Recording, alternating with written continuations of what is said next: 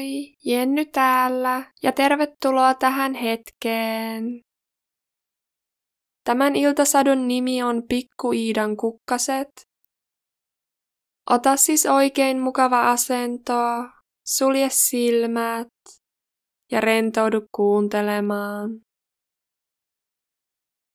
Kukkaraukkani ovat aivan kuolleet, valitti pikku Iida. Illalla ne olivat oikein kauniit, mutta nyt riippuvat kaikki lehdet lakastuneina. Miksi ne ovat kuihtuneet, hän kysyi ylioppilaalta, joka istui sohvalla. Iida piti ylioppilaasta, sillä tämä osasi kertoa kauniita satuja ja leikellä kaikenlaisia hauskoja kuvia, kuten sydämiä, joissa pienet naiset tanssivat, kukkasia tai suuria linnoja, joiden ovet saattoi avata. Hän oli oikein hauska ylioppilas. Miksi kukat näyttävät tänään niin surkeilta, kysyi Iida toisen kerran ja näytti ylioppilaalle kimppua, joka oli todella aivan kuihtunut. Niin, koetappas arvata, mikä niitä vaivaa, sanoi ylioppilas. Kukat ovat olleet yöllä tanssiaisissa, sen tähden ne eivät jaksa nyt pitää päätään pystyssä. Mutta eivät hän kukat osaa tanssia, väitti pikku Iida. Osaavat ne, sanoi ylioppilas. Kun illalla tulee pimeää ja me muut nukumme, ne rupeavat iloisesti hyppelemään. Ne pitävät tanssiaisia melkein joka ainoa yö. Eivätkö lapset pääse niihin? Pääsevät, sanoi ylioppilas.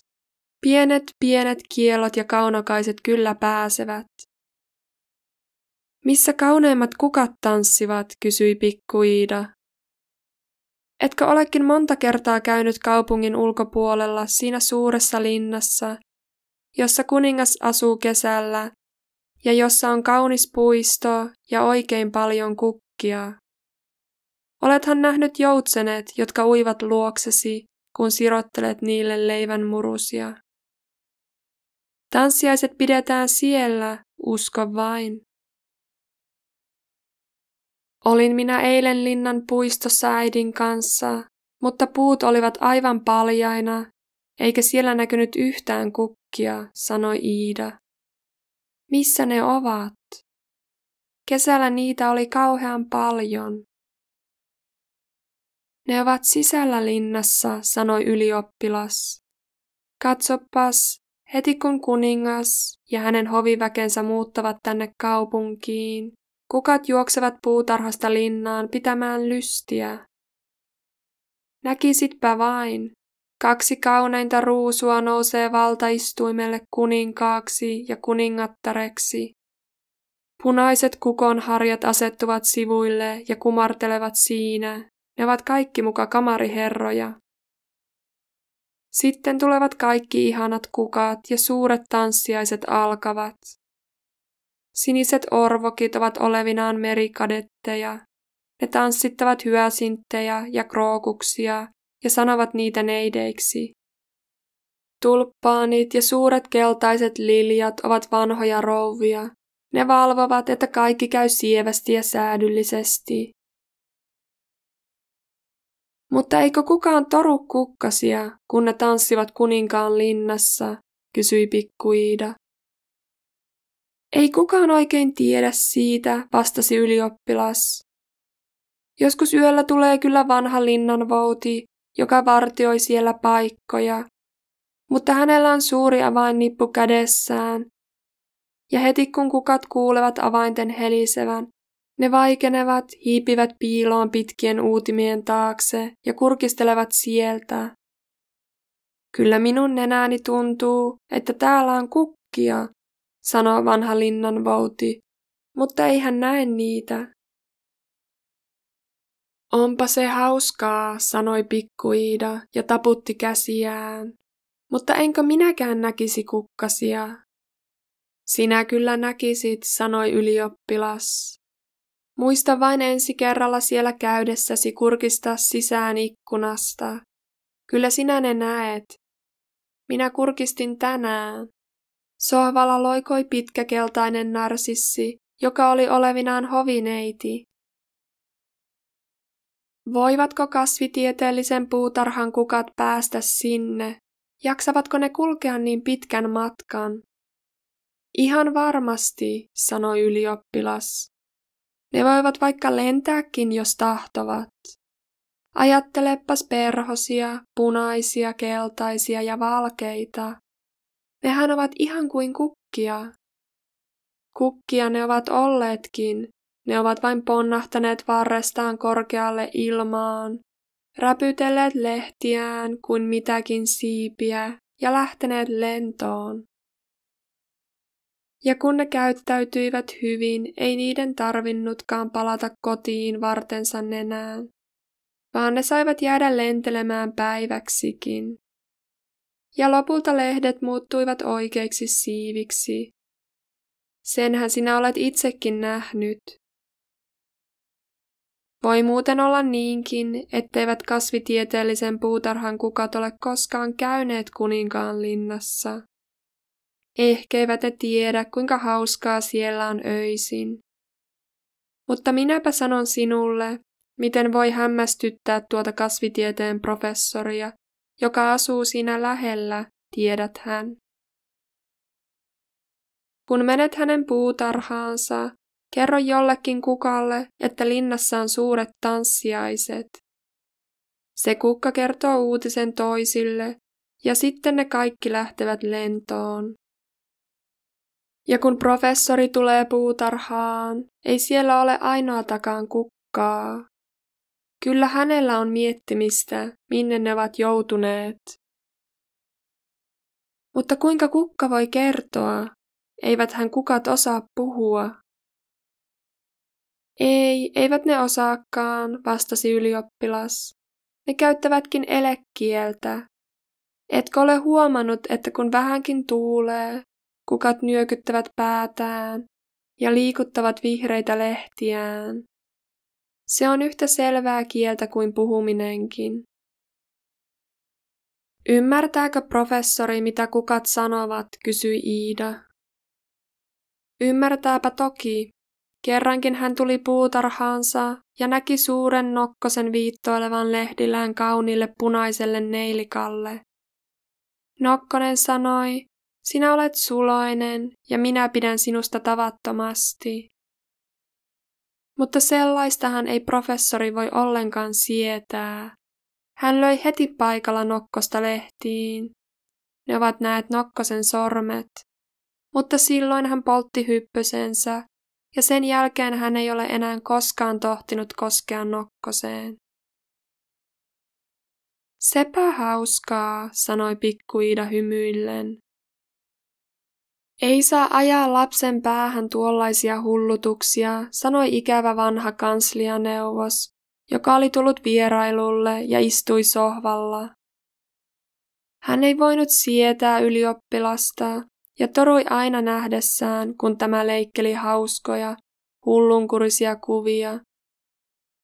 Kun hän leikkasi miehen, joka riippui hirsipuussa sydän kourassa, tämä oli ollut sydämen varas tai vanhan noitaakaan, joka ratsasti luudalla ja kantoi miestään nenänsä päällä.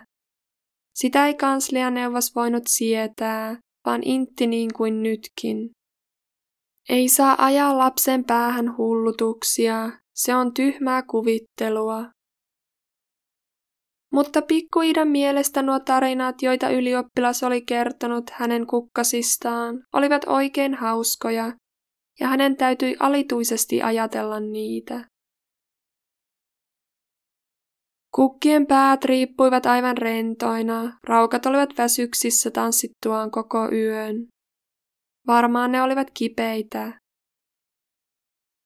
Iida vei ne muiden leikkikalojensa joukkoon samalle pikkupöydälle, jonka laatikko oli täynnä leluja. Nuken sängyssä makasi hänen Sofia-nukkensa, mutta Iida sanoi sille, sinun täytyy nyt nousta, Sofia. Saat tyytyä nukkumaan tämän yön laatikossa, sillä kukkaraukat ovat kipeitä. Ehkä ne paranevat, kun pääsevät vuoteeseen.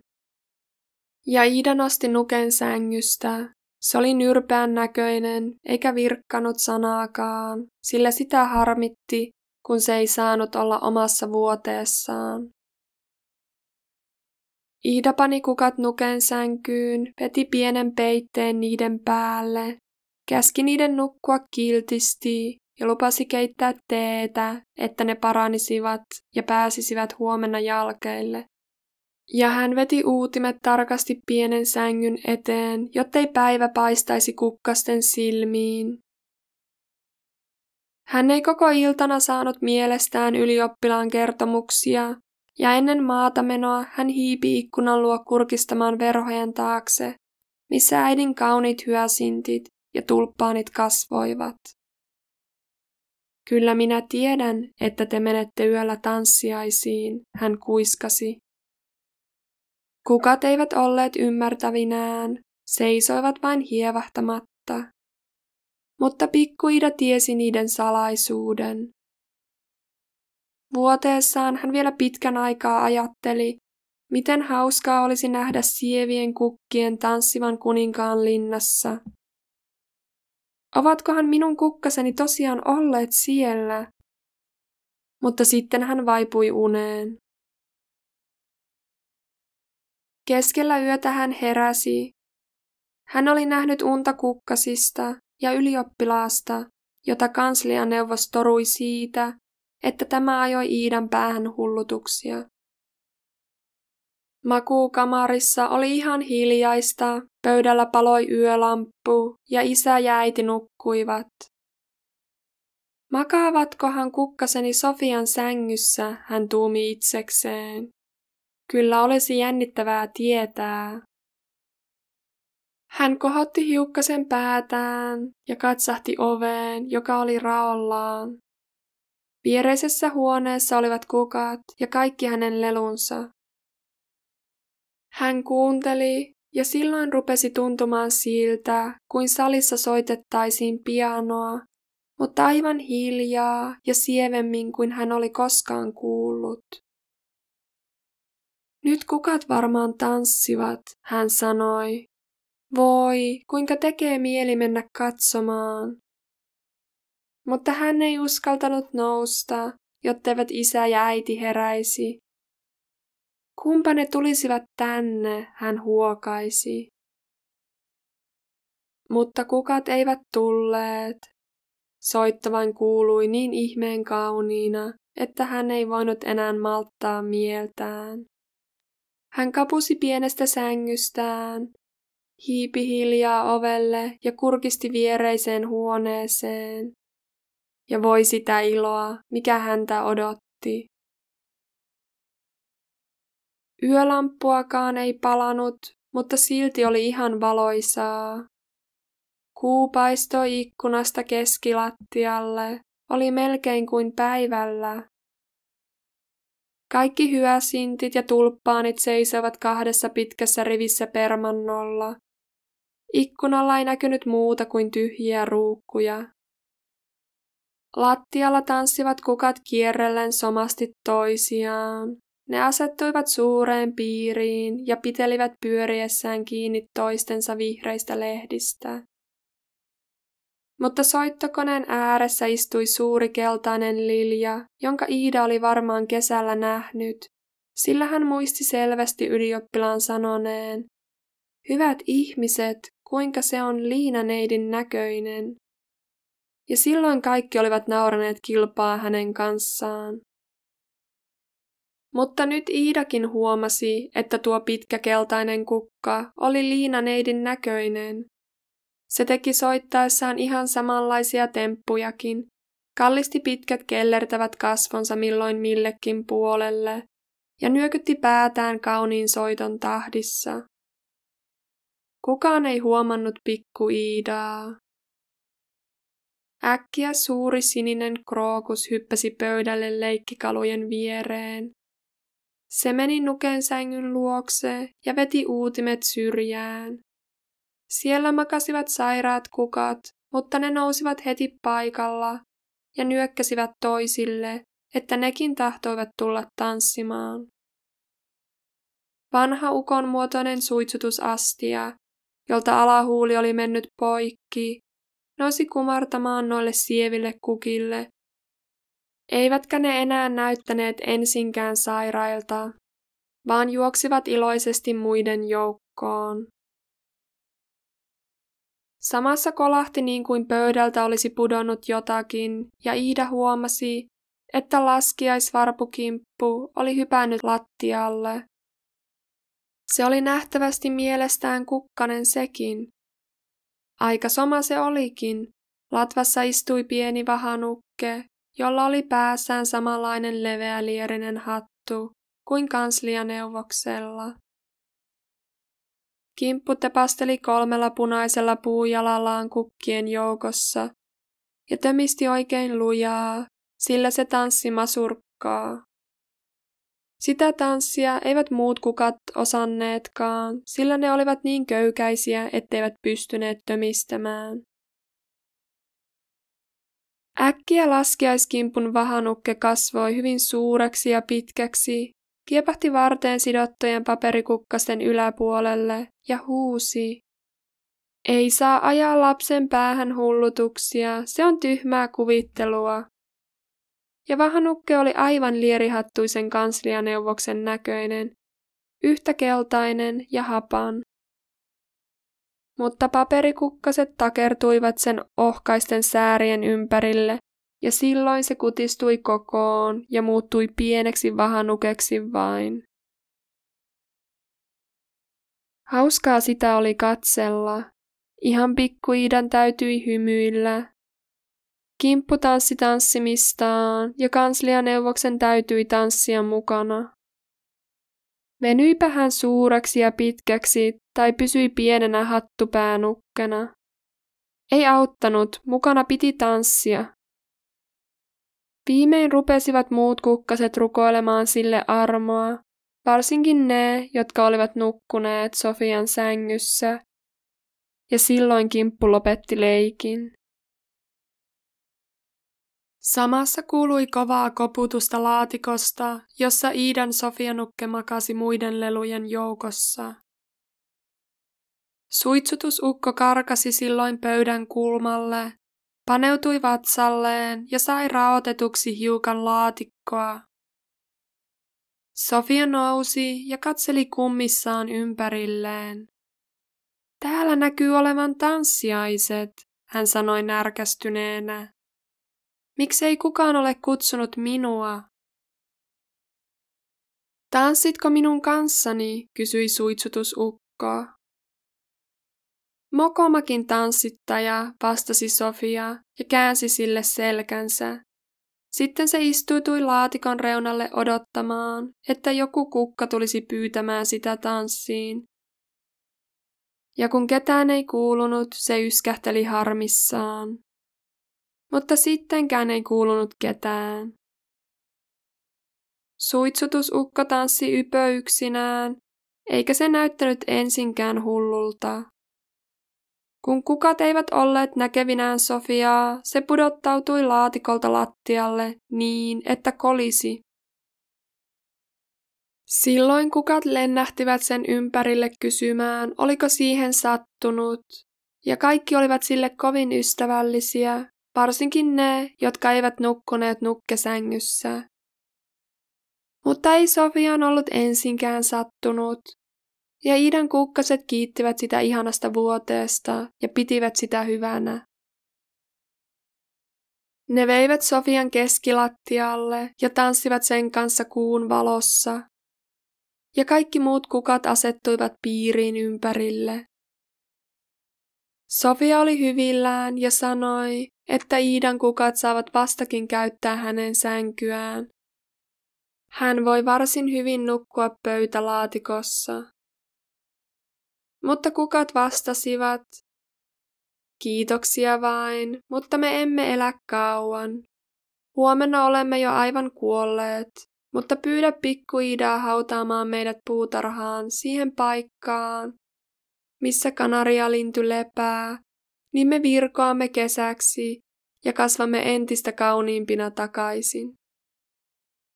Ette saa kuolla, sanoi Sofia, ja suuteli kukkasia. Samassa salin ovi avautui ja huoneeseen karkeloi suuri joukko kauniita kukkia. Ida ei saattanut käsittää, mistä ne tulivat, varmaan kuninkaan linnasta. Etunenä saasteli kaksi ihanaa ruusua, pienet kultakruunut päässä. Ne olivat kuningas ja kuningatar. Sitten tuli suloisia leukojia ja neilikoita, jotka kumartelivat joka taholle. Soittokuntakin oli mukana, suuret unikot ja pionit puhalsivat kasvot punaisina herneen palkoihin. Sinikellot ja pienet valkeat lumikellot kilisivät niin kuin niillä olisi ollut tiukuja kaulassaan. Se oli hauskaa soittoa. Tuli paljon muitakin kukkia ja kaikki ne tanssivat. Siniset orvokit, tuhat kaunot, kielot ja kaunokaiset. Se näytti hertaiselta. Vihdoin kukat sanoivat toisilleen hyvää yötä, ja silloin pikkuidakin hiipi vuoteeseen ja näki unta kukkien tanssiaisista. Seuraavana aamuna hän ensi töikseen riensi pienelle pöydälle katsomaan, vieläkö kukat olivat paikoillaan. Hän veti nuken sängyn uutimet syrjään. Siellä ne kaikki olivat, mutta paljon kuihtuneempina kuin eilen. Sofia makasi laatikossa, jonne Iida oli sen laittanut, ja näytti olevan aivan unen pöpperössä. Muistatko, mitä sinun piti pyytää minua tekemään, sanoi pikku Iida. Mutta Sofia loi häneen vain väsyneen katseen, eikä vastannut sanaakaan. Sitten Iida otti pienen paperirasian, jonka kannessa oli kauniita linnonkuvia, avasi sen ja pani kuolleet kukat sinne. Tästä te saatte kauniin arkun, hän sanoi. Ja kun serkut tulevat meille, hautaamme teidät puutarhaan niin, että virkaatte keväällä ja kasvatte entistä kauniimpina. Serkut olivat reippaita poikia, toisen nimi oli Joonas, toisen Aatto. He olivat saaneet isältään uudet kaaripyssyt, ja he tulivat näyttämään niitä Iidalle. Iida kertoi heille kuolleista kukkaraukoista ja pyysi heitä hautajaisiin. Pojat astuivat edellä kaaripyssyt olalla, ja perässä tuli pikku Iida kanteen kukkia rasiassa. Puutarhaan kaivettiin pieni hauta. Iida suuteli kukkia ja laski ne sitten rasiassa hautaan. Ja Aatto ja Joonas ampuivat kunnialaukaukset kaaripyssyllään, sillä heillä ei ollut kiväärejä eikä tykkejä. Sen pituinen se. Hyvää yötä.